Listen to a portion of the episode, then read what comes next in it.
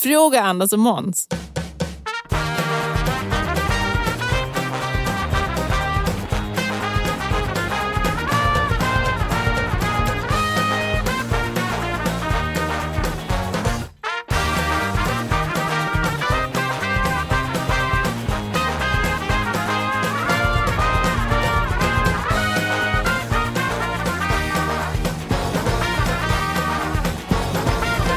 Varmt ska ni vara och ytterst vänligt välkomna till det här faktiskt specialavsnittet av Fråga Anders Måns som vi idag ska göra i samarbete med Frilans Finans Måns. Ja, och det är inte ett helt vanligt avsnitt. Nähä. Inte helt, för vi har ju ett tema. Ja, Det är jobb och arbetsplatser och skit. just det.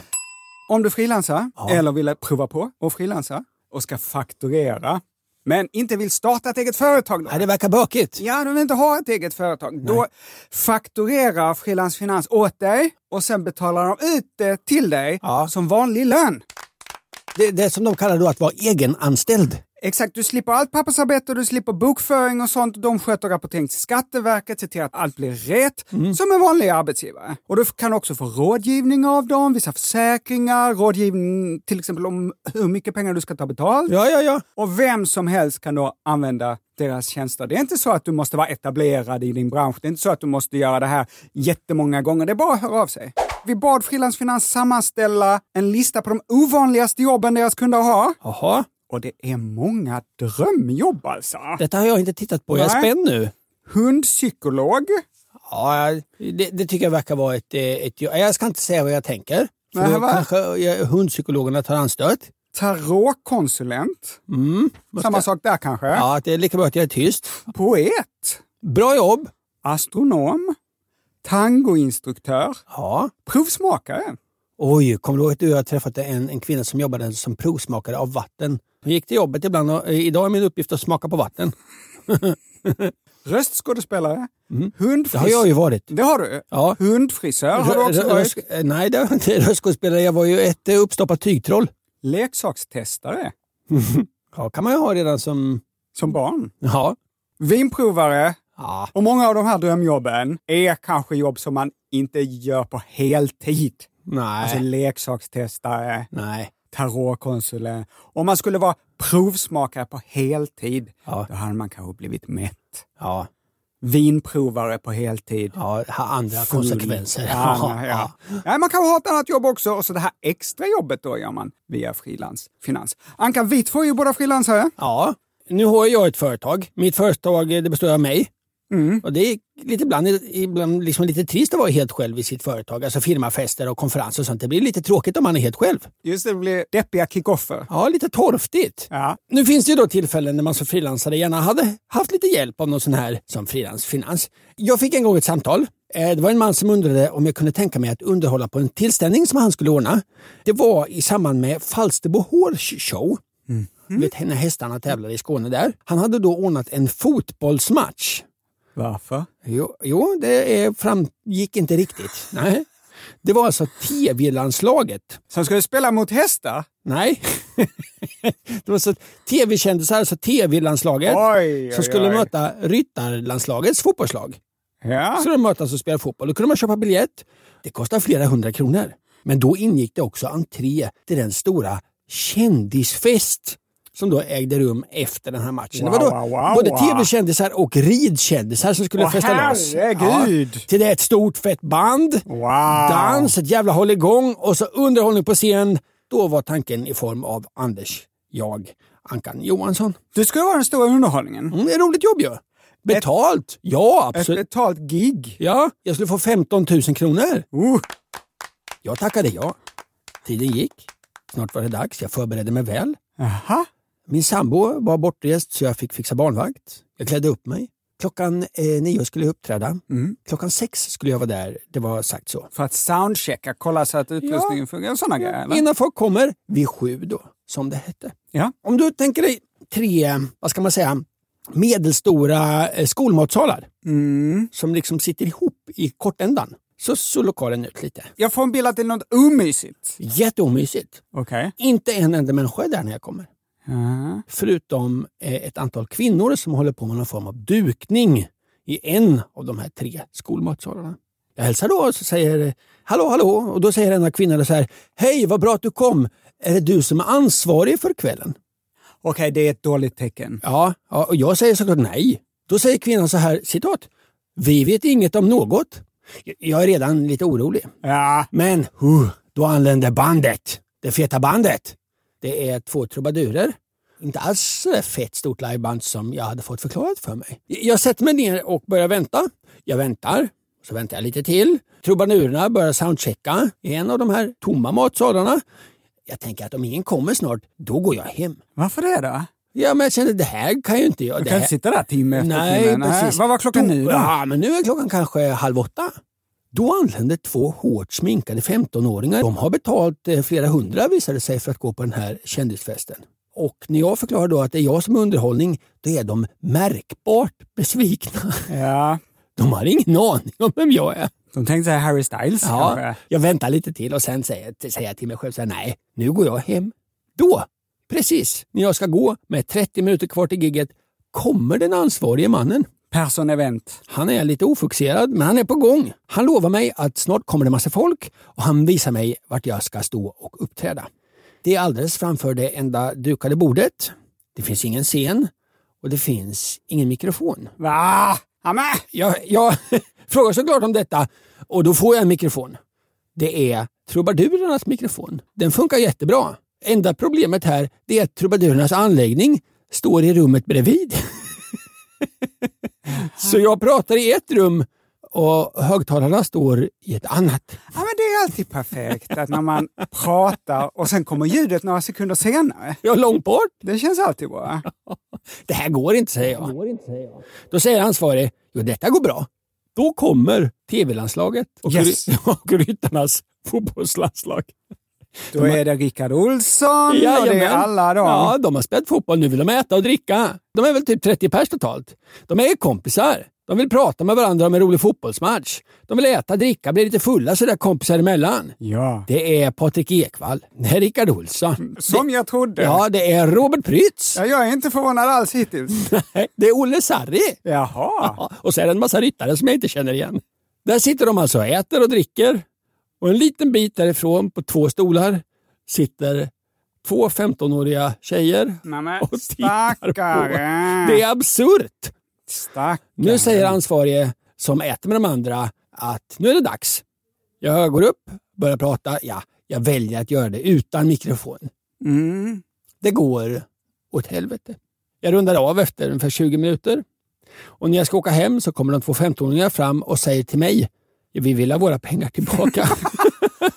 jag, jag förstår dem. Men det är inte mig de ska prata med. Jag pekar ut vem de ska prata med. Han, ansvarig, han är numera riktigt full och pratar med tv-kändisar och bryr sig inte ett dugg om sina två enda kunder.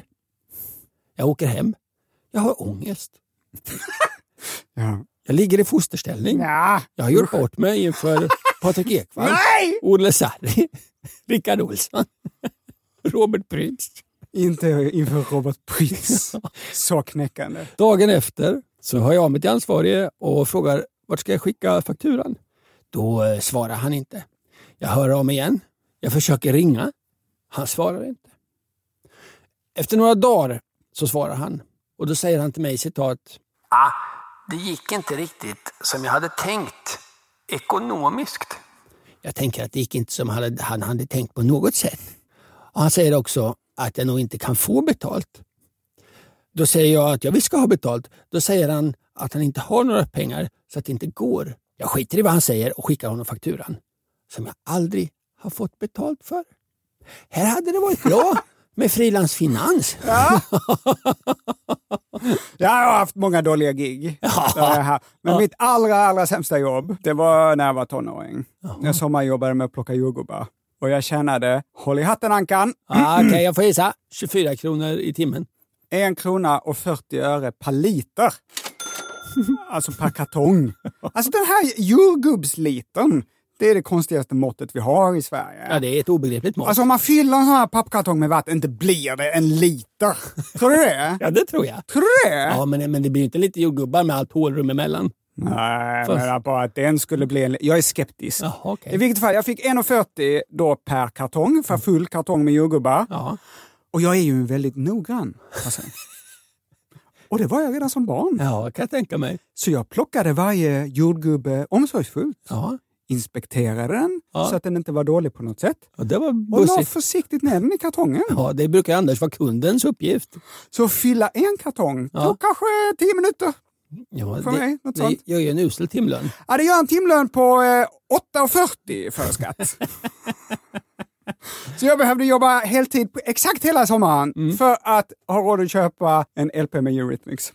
Å andra sidan så åt jag jordgubbar för säkert tusen kronor om dagen. Mm. Nackdelen med det är att på den tiden de sprutade säkert de jordgubbar med DDT.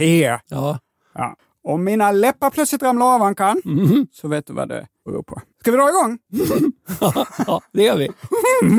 Jag är stolt att vara en vanlig knegare Svensson Jag gillar högt och rent mitt enkla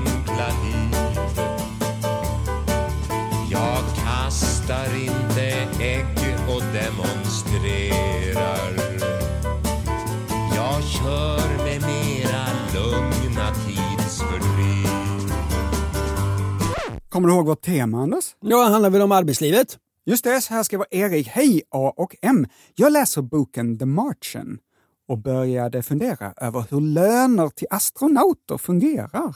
I boken råkar en astronaut lämnas kvar på Mars och övriga åker då tillbaka dit för att hämta honom. Säg att detta skulle hända i verkligheten. Får astronauterna då någon slags övertidsersättning för den resan till Mars? Och får han som blev kvarlämnad extra ersättning för sveda och värk? Med vänlig hälsning, Erik. Ja, eh, alltså jag är nästan säker. Det här rycker ur, ur ryggraden alltså. Ja. Att, att eh, om de måste åka till Mars så är det en extra sväng för att hämta någon. Då får de betalt för det jobbet de gör. Ja, det rycker du ur ryggraden. Det korta svaret är nej. Va? Jag har läst på om eh, NASAs eh, löner Ja, och astronauterna där har en fast månadslön. ja såklart. Oavsett om de är i rymden eller ej. Jag, jag trodde nog att de hade mer betalt i rymden. De måste ha risktillägg. Ja, det kommer jag till. Ja. Men alltså, så de får inte extra betalt för att åka tillbaka till Mars, utan de får ju liksom sin vanliga månadslön. Ja, det är som en brandman som får inte extra betalt för att det brinner. Exakt. Detta överraskade mig lite som sagt och det är inte helt sant. Så här säger astronauten Clayton C. Anderson som var på rymdstationen ISS i fem månader år 2010.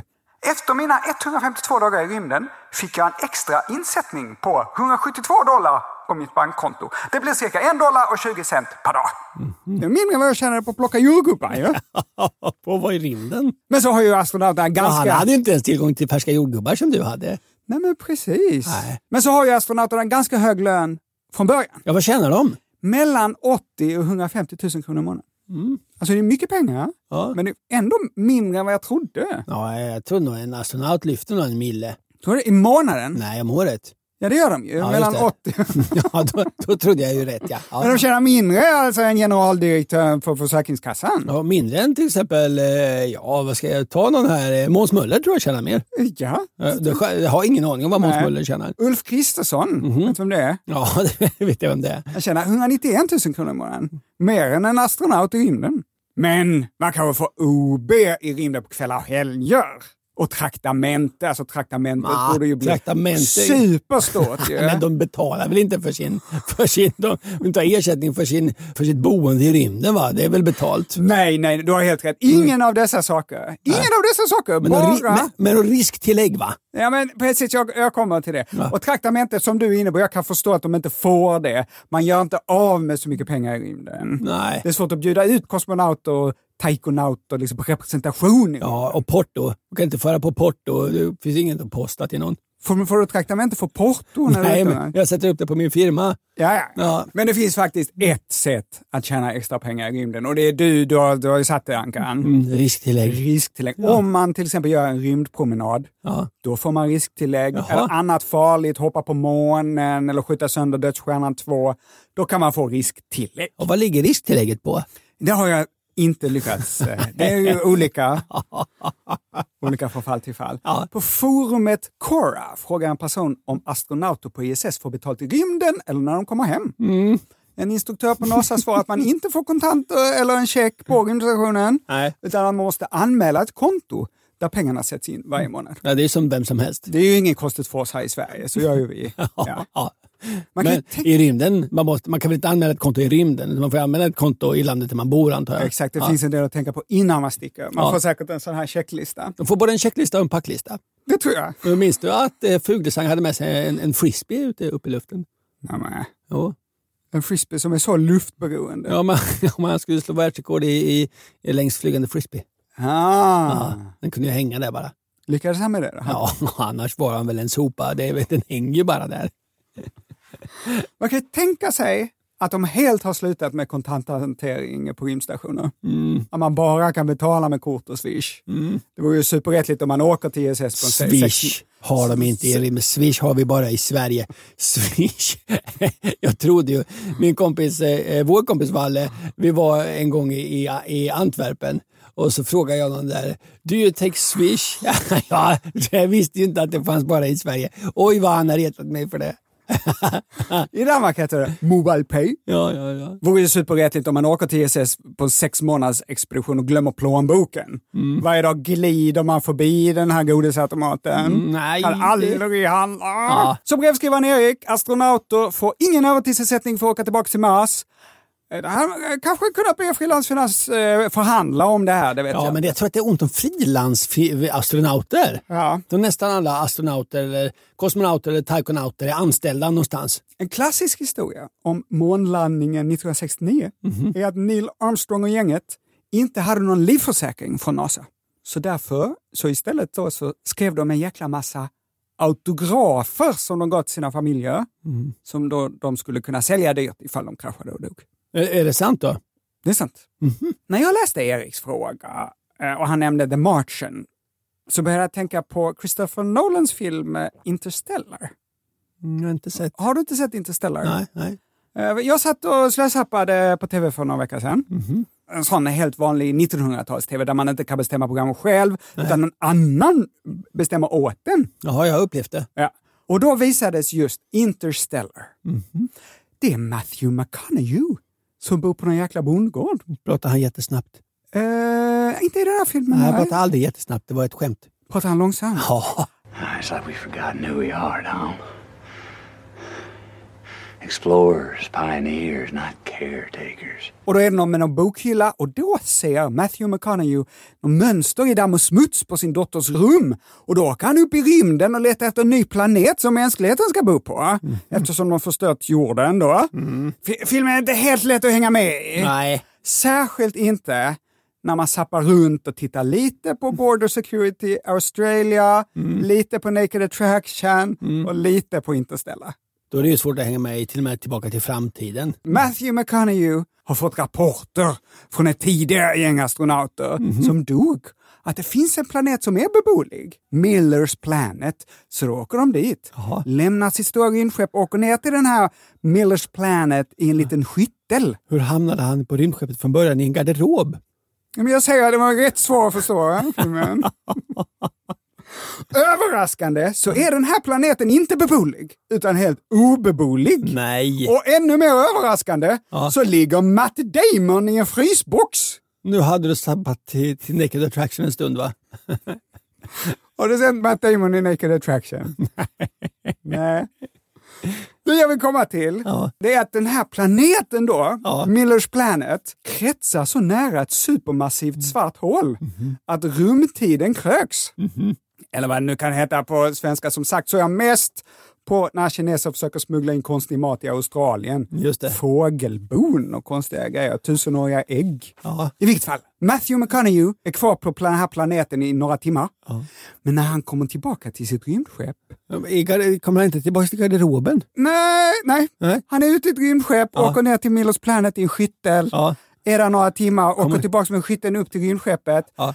Då har det gått 23 år på rymdskeppet också på jorden. Nu hade det blivit knöligt med löneutbetalningarna. Exakt! Ska Matthew McConaughey få lön från NASA för tre timmar, den tiden han jobbade, eller för 23 år, den tiden han var borta? Ja, här hade vi kunnat kontakta Frilansfinans då. De hade kunnat slåss för att de skulle ha för de där 23 åren. Ja, Om han nu var då frilansastronaut. just det. Han var ju inte astronaut alls, han bodde ju i en garderob. Ja, han var någon ex-NASA. Ja, okej. Ja. Ja. då var han nog frilans. Vad jag kommer ihåg så avhandlas inte det här i Astronaut, konsultastronaut kan han ha varit det. Så kan han ha varit. Ja. Eh, vad jag kommer ihåg så avhandlas inte det här alls i filmen. Det finns ingen scen. Vad jag kommer ihåg, återigen, jag kan ha kollat på Naked Attraction precis då, där Matthew McConaughey ringer hem till jorden och säger Hej NASA! Två grejer. Ett, jag var tvungen att döda Matt Damon. Två, hur gör vi med lönen? Jag kommer inte ihåg att det här eh, har hänt. Men om du har sett filmen eh, lite mer noggrant och vet hur de gjorde med detta, så skriv till oss. Fragga snabel andersmans.se eller skriv då till Frilans Finans som kan hjälpa er att reda ut detta.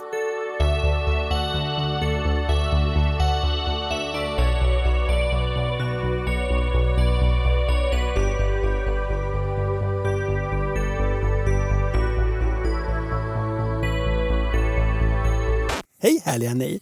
Jag har ett litet problem som uppstått på min arbetsplats. Jag kan ha sovit hur bra som helst, druckit massor av kaffe och vara helt rätt i min menscykel. Men hur det än kommer sig så börjar jag gäspa så fort jag pratar med just en av mina kollegor. Det känns ju oerhört oartigt och jag vill verkligen sluta. Om ni förklarar varför detta uppkommer så kanske jag kan råda bot på gäspandet. Extra fakta om min kollega som kanske kan ha något med det hela att göra. Cirka 20 cm längre än mig. Jag tänker att det påverkar att jag alltid måste titta uppåt när vi pratar. Smart och vältalig. Helt enkelt utanför min liga. Något nördig civilingenjör. Vilket bidrar till att våra diskussioner ofta gräver djupt i diverse ämnen. Absolut inte tråkig. Om det är nu så att man gäspar av tristess. Det här började för cirka tre år sedan och pågick under två års tid. Påträffades inte under det senaste året då jag varit föräldraledig. Men nu har jag kommit tillbaka och då är gäspandet tillbaka. Okej, Kan- så att under hela den här tiden när hon har träffat sin kollega, då har hon gäspat under tre år. och sen var det en paus, kom tillbaka och började gäspa igen. Ja. Kan det vara så att min kropp känner av att det är just honom jag pratar med? Kommer ihåg att den tidigare brukade gäspa när jag pratade och att det är en liksom, rutin att jag börjar gäspa nu igen. Ja. Eller vad tusan beror det här på? Mm. Vänliga hälsningar, Hanna. Alltså betingat beteende som Pavlovs hundar, men va, varför, skulle, Mm. varför skulle hon gäspa just när hon snackar med den där killen? Då? Hanna, jag fattar eh, att det här är lite besvärligt. Jag hade själv blivit eh, varken glad eller uppmuntrad om du gäspade varje gång jag pratade. Ja. Är det då för att han är tråkig? Kanske. Det finns... Hon en- säger ju att han inte är det. Ja. Han säger att han inte är tråkig. Ma, men kanske tråkig inne i känslan. Enligt finska YLE så finns det forskning som visar att vi gäspar just när vi är uttråkade. Ja, det var ju inte, chock, det var ju inte Nej. chockerande. Nej, YLE anger inga källor, men vi får väl lita på dem. En sängförsäljare skrev på sin sida att om man har tråkigt, då stiger temperaturen i hjärnan Nej. och då ökar behovet av att gäspa. ja. Men jag vet inte, det här är en sängtillverkares sida. Ja, jag har ingen aning, jag ska inte, inte säga kategoriskt nej, men det Nej. låter märkligt det där. Mm, mm, mm. Jag är inte säker på det Måns. Men du skriver ju här Hanna att din kollega inte är tråkig. Nej. Så det borde ju inte vara detta. Jag läser på Wikipedia. Man gäspar oftast när man är trött. Och det var ju inte Hanna, eller hur? Hon hade ju sovit, skrev hon. Mm. Även om man är uttråkad, det har vi avhandlat. Man gäspar också om man är nervös. Mhm. Och där Hanna kanske du har förklaringen. Du skrev att han var utanför din liga. Och du kanske blir lite nervös av samtalet. Ja, och samtidigt då om hon har eh, hela tiden tänker jag får inte gäspa, jag får Ja. inte, kan man bli nervös av det? Ja, absolut. Kanske därför Hanna du, du gäspar. Man gäspar också om man är överansträngd. Och återigen kan vi knyta till ditt brev. Du skrev ju att eh, det var djupa och eh, ge- genomträngande diskussioner. Det kan- kanske tarvar eh, stor ansträngning. Ah. Det kanske är därför du gäspar Hanna. Man gäspar också om man druckit alkohol eller tagit lugnande medel. Men det har du väl inte på jobbet hoppas vi? Nej, om det är så Ja. att du har druckit en kvarting Ja. på förmiddagen alltid och träffar honom på lunch, då kan det vara det. Ja, då, då behöver vi inte fortsätta med det här ämnet. Okej, om vi tar det från det här hållet om oss. Varför gäspar vi? Om man frågar en sömnforskare, då får man i princip svaret, man vet inte. Nej, det finns såklart teorier. Ja, men det jag har hört Mm. är att blodet är lite dåligt sy- syresatt. Och då så gäspar man, vilket liksom är en större inandning och då syresätts blodet. Jag läser högt. Under många år ansåg sömnforskare att gäspningar bidrog till att tillföra extra syre till hjärnan. Just det. Men det är en teori som avskrivs av de flesta forskare. Va? Så så är det nog inte. Nu tror man, och kom ihåg vad du sa om sängtillverkaren innan, att gäspningar hjälper till att reglera hjärntemperaturen. När du gäspar så sugs det in en massa luft. Det sänker temperaturen i blodet och det här avkylda blodet det cirkulerar runt i hjärnan och det sänker framförallt temperaturen i frontalloberna. Och Den här nedkylningen stärker hjärnans reaktionsförmåga och du tänker lite klarare. Så du tänker klarare av att gäspa? Mm. Det är en teori alltså, teori 1, att man på något sätt kyler ner huvudet. Men kan man då tänka klarare av att hålla något kallt mot pannan? Ja, det, låter, det, kan svara, det låter ju rim, det är rimligt, det- du tänker rimligt. I så fall ska jag ju hålla något kallt mot pannan så fort eh, jag behöver vara lite extra smart. Kan det vara så här Hanna att din gäspningsframkallade kollega har ett väldigt varmt kontor? Då kan det vara förklaringen att du behöver kyla ner huvudet lite för att det är så varmt där han är. Här kommer teori nummer två. Man har trott att hjärnan försöker säga till en att det är dags att att gå och lägga sig. Nu är du trött, du ska sova, gäspning är en signal, det är dags att gå och lägga sig. Kanske är det tvärtom. Vissa forskare hävdar att gäspningar är en respons som, som ska hjälpa hjärnan att, att hålla sig liksom vaken.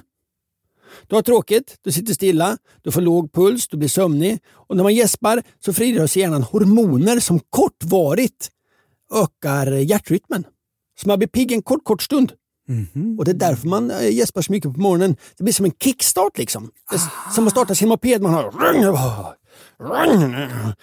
Och sen startar hjärnan igång och så kan man åka moped genom hela dagen. Ja, för när man ser någon som gäspar så tänker man oj, där är en trött rackare. Ja. Men i själva verket så håller den personens kropp på att starta upp. Ja, kickstart gör små Att bli pigg? å- återstartning eller startförsök. Jaha. Ja, ja, ja. Teori nummer tre är du med. Att det är en överlevnadsmekanism. Man gäspar nämligen när man blir nervös. Alltså det där eh, känner jag inte igen. Nej, men det har vi ju redan varit inne på. Och det kanske är så Hanna att din kollega då stressar dig. Och många studier visar att många djur, inte bara människor, gäspar extra mycket när de är stressade eller nervösa. Mm. Det är alltså samma anledning som att vi ska bli pigga. Alltså nu är det fara på gång. Kom igen hjärnan. Nu, måste, nu är det fara. Du måste djuren försöka kickstarta hjärnan. Förlåt?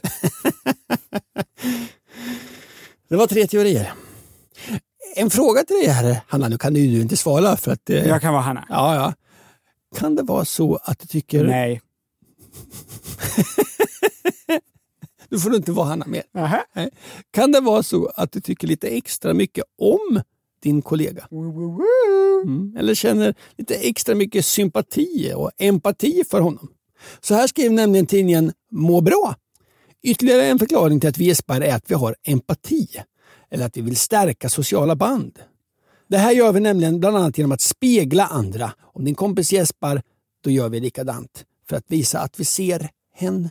Ja, det där är ju en klassiker, Mm. att gäspningar smittar. Hur många gånger har man inte sett någon gäspa och själv börjar man gäspa? Det är kanske så att den där killen, han kanske inte sover ordentligt Mm. med mera. Han kanske inte gör något av de här bra sakerna som Hanna gör. Nej. Han kanske kommer till jobbet supertrött Ja. och gäspar hela tiden. Ja, Och att Hanna bara speglar honom. Mm, alltså borde ju han ha skrivit STP, men okej, det är en teori. Så här säger återigen finska Yle. Det finns också forskning som visar att de som sympatigäspar mycket är mer empatiska än andra människor. Men det är du sen inte helt säkert, så du kan vara en helt okej människa även om du inte är en stor sympatigäspare. Det är kanske så han att du är extra empatisk. Ja. En teori, och den här vet jag redan innan Måns, den är ganska dålig. Hanna, är du ett djur? Mm. Är det därför du gäspar? Är det ett gäspdjur? Finns det något gäspdjur?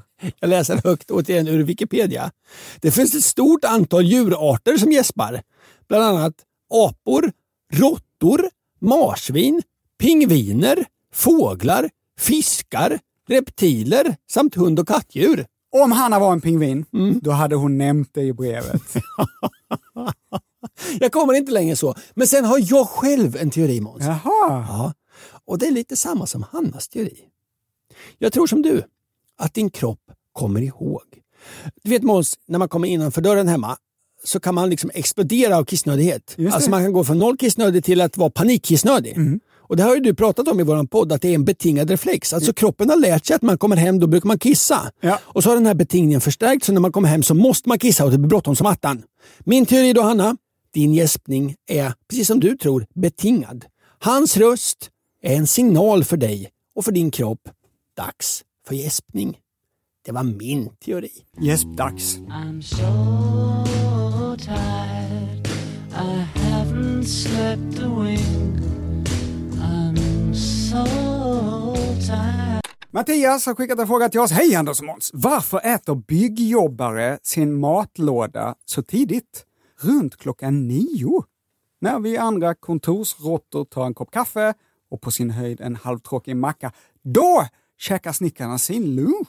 Nej, inte nio. På jobbet hade vi några snickare inlejda och de sa att det var tradition. Men ni visste inte varför. Jag kan tänka mig att det förr i tiden fanns någon praktisk förklaring. Är det snickarna som äter rätt och vi andra fel? Finns det någon kroppslig fördel eller nackdel? Detta undrar alltså Mattias. Tack för frågan och Anka, du verkar skeptisk. Ja, men klockan, ja, eh, säkerligen att, att hantverkare äter lite tidigare lunch, men inte klockan nio. Du tror inte på detta? Nej, du det tror inte det stämmer? Nej. Jag läste ett reportage i tidningen Byggnadsarbetaren. De besöker en lunchrestaurang i Marieberg som öppnar klockan 9.00. Jag läser ur artikeln här. Roffe Frik, som jobbar med service på Stockholmshem, är en av de första som tar för sig av buffén. Jag börjar jobba klockan sju och sen blir det lunch mellan nio och tio. Så har det varit i 30 år, säger Roffe. Nej, jag hör du. Det är inte ovanligt, Ankan. Det är extremt tidig lunch äta klockan halv tio alltså. Nio! Vissa äter lunch nio. Mm. Många äter tio. Du kan se på mitt ansiktsuttryck att jag är skeptisk, Du är skeptisk, fortfarande. ja. Ja, Byggnadsarbetaren blev nyfikna på vem i Sverige som äter lunch tidigast av alla och la ut en efterlysning på Facebook. Jaha. Det blev lite som en tävling. Och svaret är, har du det på känn Ankan? Nio. Nej men vem som äter lunch tidigast? Nils Fahlén. Nej. Nej, jag vet inte. Maskinisten Nicke Glidan Storbjörk. Jaha. Ja. Han kör hjullastare i Slagsta utanför Stockholm. Mhm. Och sedan en tid tillbaka äter han sin lunch klockan halv sex på morgonen. ja, men då måste, Alltså fyra timmar innan jag ens går upp. ja, men då måste han börja jobba två på natten eller någonting. Nej, så här säger Glidan själv. Det var för några månader sedan. Jag kom till jobbet och såg allt som måste göras och blev så jävla hungrig. Jag hade inte orkat göra frukost, så jag tog matlådan istället. Det hela har nu blivit en vana. Glida. Halv sex, 05.30 plockar Glidaren upp sin matlåda. Men vad äter han på resten av arbetsdagen då? Om jag kommer ihåg rätt så var det mycket bananer. Jaha. Ja. Så det stämmer alltså att byggarbetare äter lunch tidigt. Men varför? var ju Mattias fråga. Mm. Och det har såklart att göra med att de börjar jobba så förbaskat tidigt. Och varför gör de det? Det är det många som undrar på. På Flashback, Familjeliv och Reddit finns det hundratals trådar som handlar om detta och alla börjar ungefär så här. Varför i helvete står någon och borrar i min sovrumsvägg klockan sex på morgonen? Jag blir galen. Kan de inte ha samma arbetstider som alla vi andra? Och jag erkänner att jag själv har funderat i de här banorna. När jag har haft ställningsbyggare som skriker på varandra två decimeter från mitt öra tidigt, tidigt på morgonen. Mm, Jag tänkte på det senast eh, igår morse faktiskt. När sopbilen kom och parkerade eh, utanför mitt öppna sovrumsfönster och tömde glas. Sådär vid en kvart i sju på morgonen. Varför har just byggarbetare och soptömmare i ditt eh, fall då, Anders, arbetstider från 1800-talet när alla vi andra har gått vidare? Har du något eh, förslag, Ankan? Tradition. Tradition? Något annat? Tror du det finns någon eh, annan anledning? Ja, det blir varmt senare på dagen. Mhm. Alltså, eh, om man vill jobba hå- eh, så hårda fysiska arbeten, bra att göra när det är lite kyligt. Just det. Mm. Hm. Något annat då? Man vill ha tag i folk. Om Jaha. man ska bygga, bygga om hemma hos någon så vill man vara säker på att de är hemma.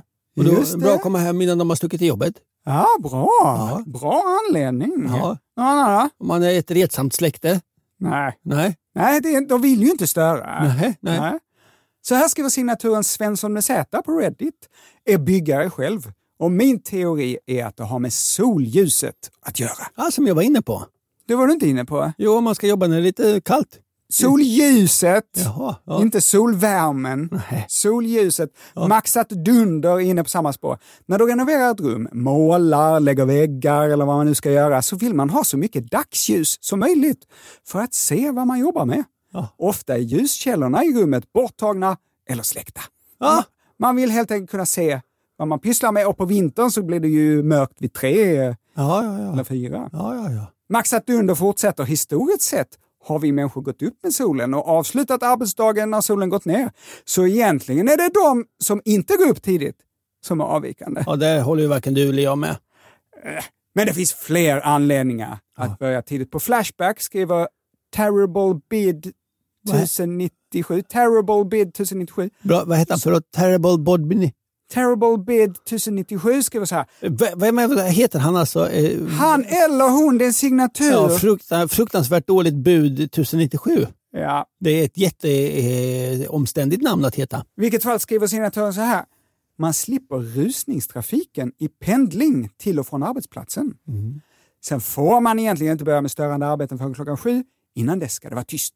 Sorb P skriver bygg börjar Men du, tidigt. Ja. Vadå? Alltså, ah, det borde väl gälla alla yrken? Vad? All, alla yrken borde väl slippa pendlings, det trå- trånga pendlingen om det börjar tidigt? Mm. Det är väl inte så? Ja, det Alltså, har du faktiskt en poäng. även revisorer kommer ju snabbare till jobbet om de åker liksom innan rusningstrafiken börjar. Du har en poäng i det, men Sorb P skriver bygg börjar tidigt för att transport av material inte ska fastna i rusningstrafik. Ja, ja, ja. Det kan man förstå. ja, ja, ja. Stör inte vara på ett bygge och vänta på gipsskivor och så sitter de fast i trafiken, Mm. gipsskivorna.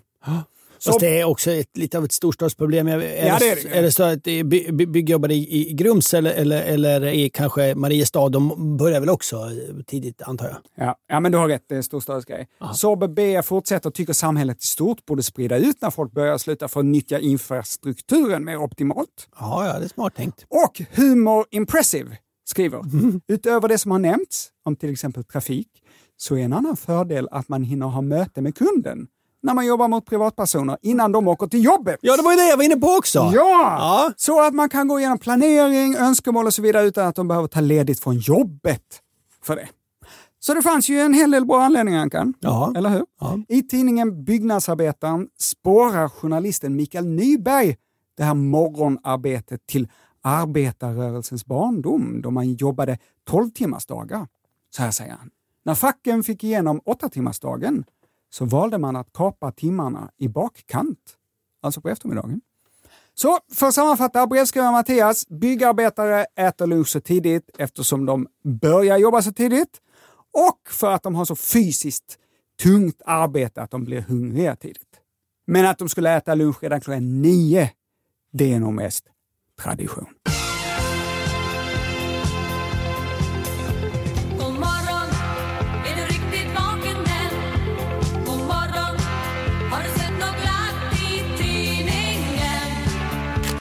Ja, det var allt vi hade att bjuda på idag. Bonusavsnittet går mot sitt slut. Vi tackar Frilans Finans för att de vill göra det här med oss.